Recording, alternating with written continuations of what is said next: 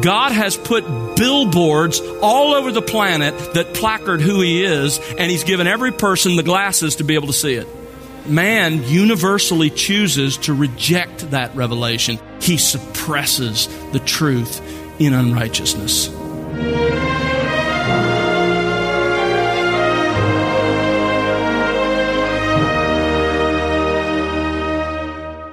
Welcome to The Word Unleashed with Tom Pennington. Tom is pastor teacher at Countryside Bible Church in Southlake, Texas. Hello, I'm Bill Wright, and today we continue Tom's series in Romans 1 titled God's Wrath Revealed and Man's Shocking Response. You know, God, in His Word, has told us that He has made Himself known to all mankind through what theologians call general revelation that is, through creation, conscience, and providence. But because of our sinfulness, we have suppressed this great truth, rejected God, and chosen our own rebellious, sinful ways. But in God's kindness, He is determined to save such rebellious people through what theologians call special revelation the knowledge of the gospel of Jesus Christ as revealed in Scripture. Open God's Word right now as Tom Pennington begins today's study here on The Word Unleashed. Man knows there is a God. He knows that there is an eternal, immensely powerful, supreme being who made all of these things. Next in verse 20, Paul addresses how God revealed himself. For since the creation of the world, his invisible attributes, his eternal power and divine nature, have been clearly seen. They've been perceived. They've been noticed by all men but notice Paul takes this a step further. Not only are these truths about God perceived or noticed, but they are understood. And specifically, they are understood through or by means of what has been made. In other words, all men understand those things about God by looking at what He's made. So the sinner then looks at everything God has made, and everywhere he looks, he sees God's eternal power. He sees his divine nature. But he not only sees it, Paul says he understands it, he grasps it, he comprehends it. Now, that is another really key point to note because Paul says not only is there general revelation out there, but God has given every person the capacity to receive that general revelation. We could put it this way God has put billboards all over the planet that placard who He is, and He's given every person the glasses to be able to see it. They get it, they understand it. The problem then is not a lack of evidence. It's that man universally chooses to reject that revelation. Back to the end of verse 18, he suppresses the truth in unrighteousness. What Paul is saying in verse 20 is crucial to understand. You know, uh, every, oh, probably every month, someone asks me a question, something like this. You know, I understand, Tom, people have to hear the gospel in order to be saved. But what about, what about the, the Aborigine? What about the, the Native American who'd never heard the gospel? What about the animist in some deep, dark jungle somewhere? What about him? Listen, Paul says in verse 20 that every person who has ever lived, from the tribal warrior in the most isolated jungle to the most educated citizens of the world's greatest cities, every human being knows certain things about the true God. And he knows it because of what he sees in the creation. He knows there is a God who created it all. In fact, you see this borne out even in statistics. You know, if you look at the World Almanac and you, you sort of track who believes what across the planet, what you'll discover is of the 7 billion people on this planet, six out of every seven, six out of seven believe there is a God, there is a supreme being. Where did that come from? God made it evident to them. And the other one out of seven it's not that he doesn't see, it's that he suppresses that truth. He denies it, he stifles it, he, igno- he ignores it. So he knows there is a God. He knows that God is eternal. that he's, his life transcends our short lifespan. He knows that God is all powerful, and he knows that God is a personal being like himself. He knows those things because God has made them evident to him. He not only sees them clearly in creation, he understands those truths. By the way, Scripture makes this plain in other places as well. Turn with me to one of my favorites, Psalm 19. In Psalm 19, David talks about God's revelation. And in the first six verses, he talks about general revelation, what God has made known in his creation.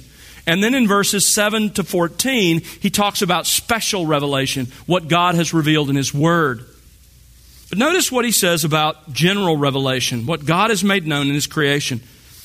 David writes in verse 1, Psalm 19, The heavens are telling of the glory of God, and their expanse is declaring the work of his hands. He says, Listen, simply look up. Look up, and if it's daytime, you see the sun and the atmosphere. If it's nighttime, you see the stars and you see the moon. And that creative work of God is declaring, literally, is declaring the glory or the weightiness of God, the things that makes God impressive, and the work of his hands. Now, notice this message is relentless. Verse 2 Day to day pours forth speech, and night to night reveals knowledge. If you're awake, whether it's daytime or nighttime, you're getting the message. It's relentless. Everywhere you look, any time of day or night. And you don't have to speak a certain language to hear it. Verse 3 There is no speech, nor are there words, their voice is not heard. In other words, it's not like creation communicates in one language that only one people group somewhere gets. Instead, it doesn't verbally express itself at all. And so it communicates to everyone. Notice verse 4 their line, or possibly their sound, the, the creation cries out, that's gone out through all the earth, and their utterances to the end of the world. There's not a place on this planet you can go where day after day, night after night, God's creation isn't screaming at you about what makes Him glorious, what makes Him weighty. It's amazing. Turn over to Jeremiah. Jeremiah chapter 5. The prophet Jeremiah is dealing with the sins of both Israel, the northern tribes, as well as Judah, the southern tribes. And, and he says in Jeremiah 5, verse 21, Now hear this, O foolish and senseless people, who have eyes but do not see, who have ears but do not hear. Do you not fear me, declares Yahweh? Do you not tremble in my presence? Now, what evidence is God going to give them? What impetus to fear Him and to tremble? He, he goes to creation, he goes to general revelation. He pulls one example from creation. For I have placed the sand as a boundary for the sea, an eternal decree, so that it cannot cross over it. Though the waves toss, yet they cannot prevail. Though they roar, yet they cannot cross over it. God says, just look at one thing just look at how I've established boundaries for the ocean. And as a result of looking at that, you should fear me. You should tremble before me. It shows my greatness, shows my power, shows my deity. Verse 23 But this people has a stubborn and rebellious heart. They have turned aside and departed. So they do not say in their heart, Let us now fear the Lord our God. And then he's going to give us another reason that from, from general revelation that we ought to fear God. He gives rain in its season, both the autumn rain and the spring rain. He goes on to another point who keeps for us the appointed weeks of the harvest. God's provision, God's care. This should cause us to fear Him. And it's visible to us in general revelation. Now, these passages and others that we haven't looked at teach that our knowledge of God and spiritual realities comes not through reason alone or through experience, but because God has chosen to make himself known. In other words, through revelation. And God's revelation takes two forms special revelation, and that is for us today the Scripture, and general revelation, that is how He has spoken generally to all men who don't have the Scripture. And how has he spoken in general revelation? In Romans chapter 1, we only see primarily one way, and that is through the creation. But that is not the only way that God speaks in general revelation. He speaks through the creation, but he also speaks, secondly, in conscience. Romans chapter 2, he's put the law of God verses 14 and 15 of chapter 2 in the heart of every man they have a, an, an understanding of right and wrong god's written that woven that into the fabric of man's soul. So that, what does that teach him about God? Well, it teaches him that God has a standard, God has a law, has an expectation. Also, his conscience, what happens when he keeps that law? His conscience affirms him. When he breaks it, his conscience accuses him. So, what does that teach us about God? That God is a God of justice. In fact, if you look at the end of chapter 1 of Romans, and verse 32, Paul is going to make the point that men, through their conscience, know the ordinance of God, and they know that those who practice such things are worthy of death. In other words, man understands God is morally restrictive and that he will punish those who break his law, and their conscience reminds them of that every time they sin. But that's not all that God reveals in general revelation. Not only does He speak through creation, not only does He speak through conscience, but in general revelation, God also speaks through providence, through His good gifts to His creatures. Turn to Acts 14. This is a great text for Thanksgiving. Acts 14. Here we have one of the classic examples of Paul preaching to a pagan audience. The other one, of course, is Acts 17 in Mars Hill. You know that what Paul normally did when he arrived at a city is he usually started in the synagogue by preaching the gospel to Jews and to Gentile proselytes. And because both the Jews and the Gentile proselytes believed there was one true God, where did Paul normally start? He started by saying Jesus is the Messiah. Let me prove to you that the one promised in the scriptures is, in fact, Jesus of Nazareth. But that's not where he started with a pagan audience. Now, you're familiar with the story here. They show up, Paul and Barnabas show up in Lystra, verse 8. There's a lame man, and by God's power, they heal this man. Verse 10. And when the, when the crowd saw it, they, they think they're gods. Verse 12, they begin calling Barnabas Zeus and Paul Hermes.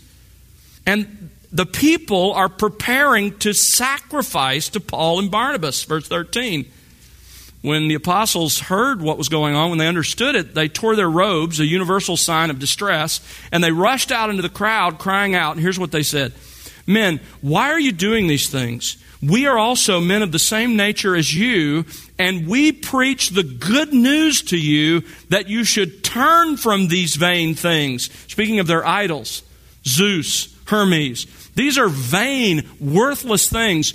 Turn from those things, notice, to the true God, a living God. So, where Paul starts is by saying there is one true God. And then he goes to that God as the creator. He is the God, notice the end of verse 15, who made the heaven and the earth and the sea and all that is in them. He's the living God. He's the creator God. He's the only God.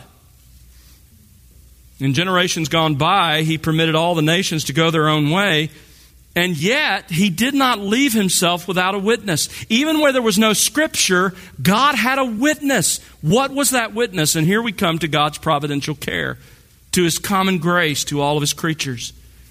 Here's how God witnessed to pagans, and he still does. He does them good he gave you rains from heaven and fruitful seasons. And I love this satisfying your hearts with food and gladness. That is an expression of God's common grace. It's an expression of God's nature. It tells us that God is good, that He's generous, that He's kind.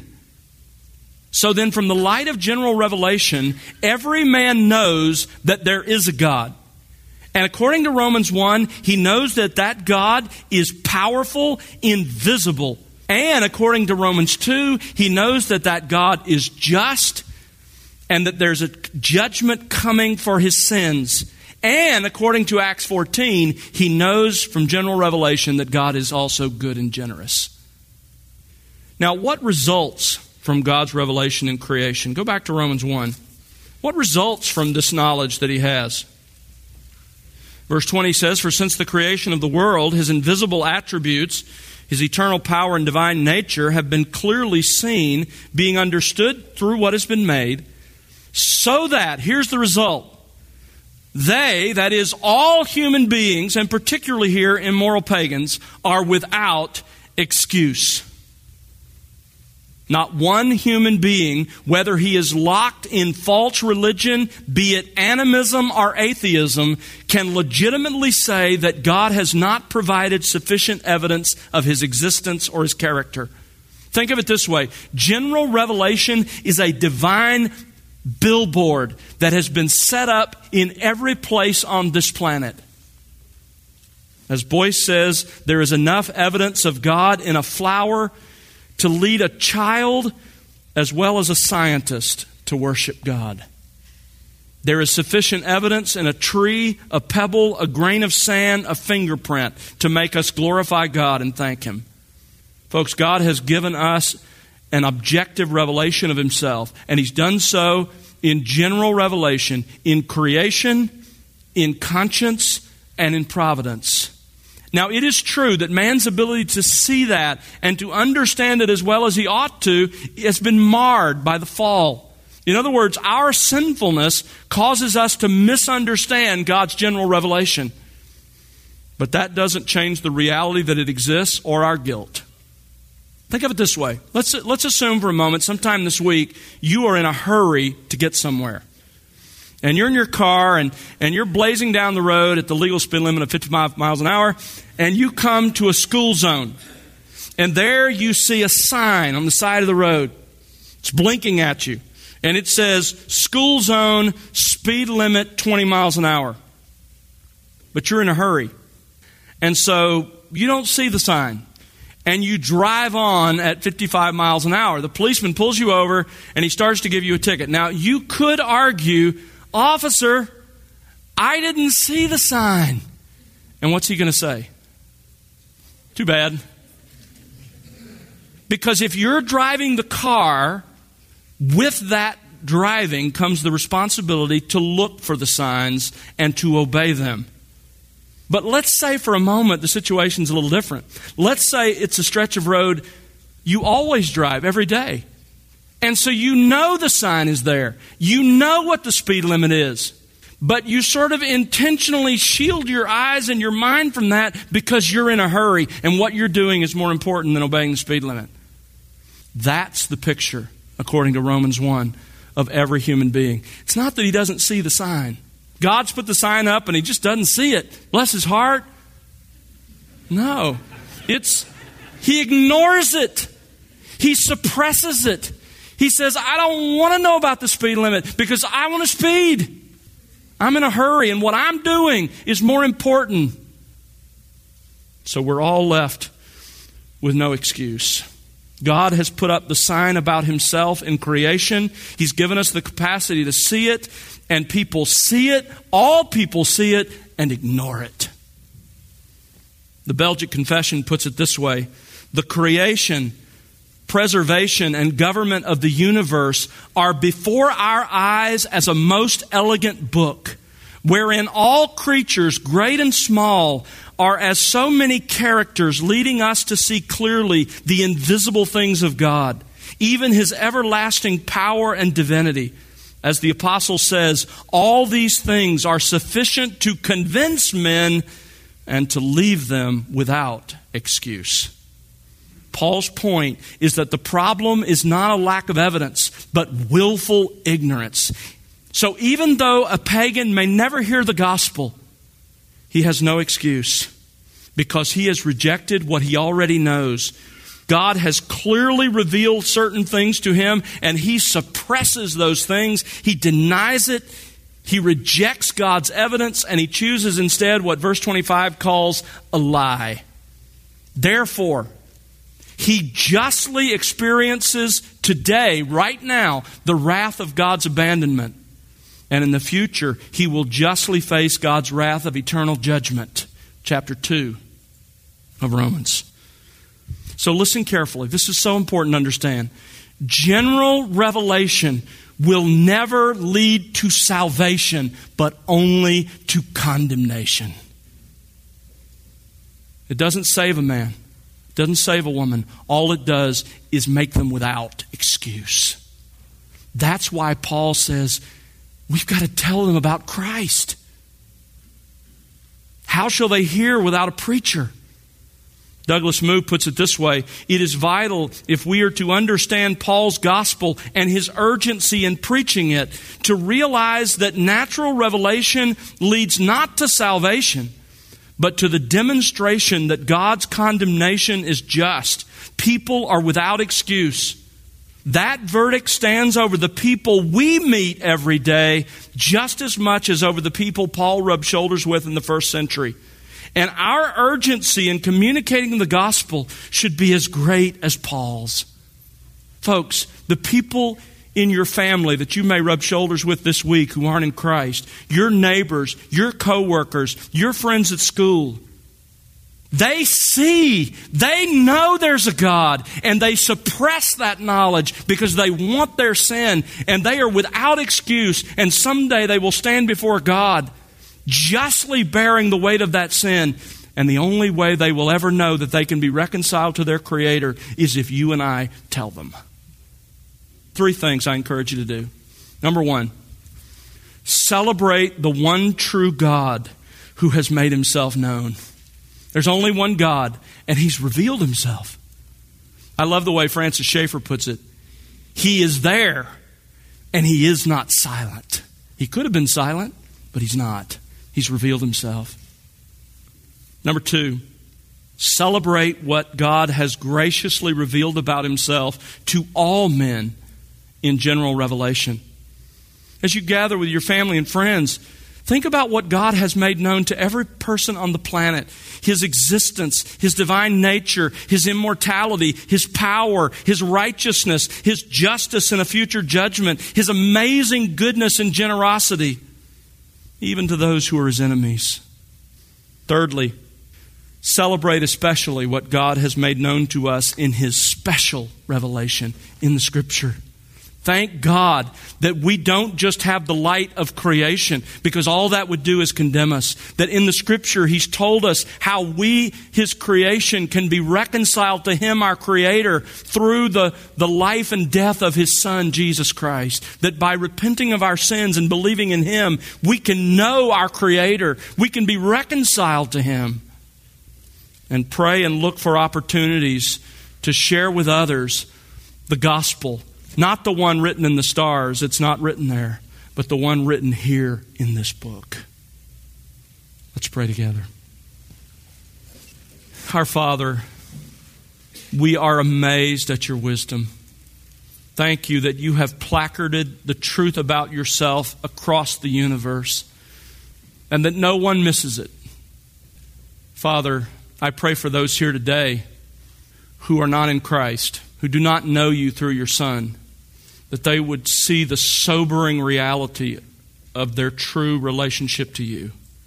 Father, may this be the day they run from their sin to Christ. Fill our hearts with true gratitude, true gratitude that you exist and that you've made yourself known to us. We thank you for what you've revealed even in the creation about yourself. But, oh God, we thank you for what you have revealed in your word that we can be reconciled to you, that we can know you. Father, fill our hearts with true thanksgiving. We pray in Jesus' name. Amen.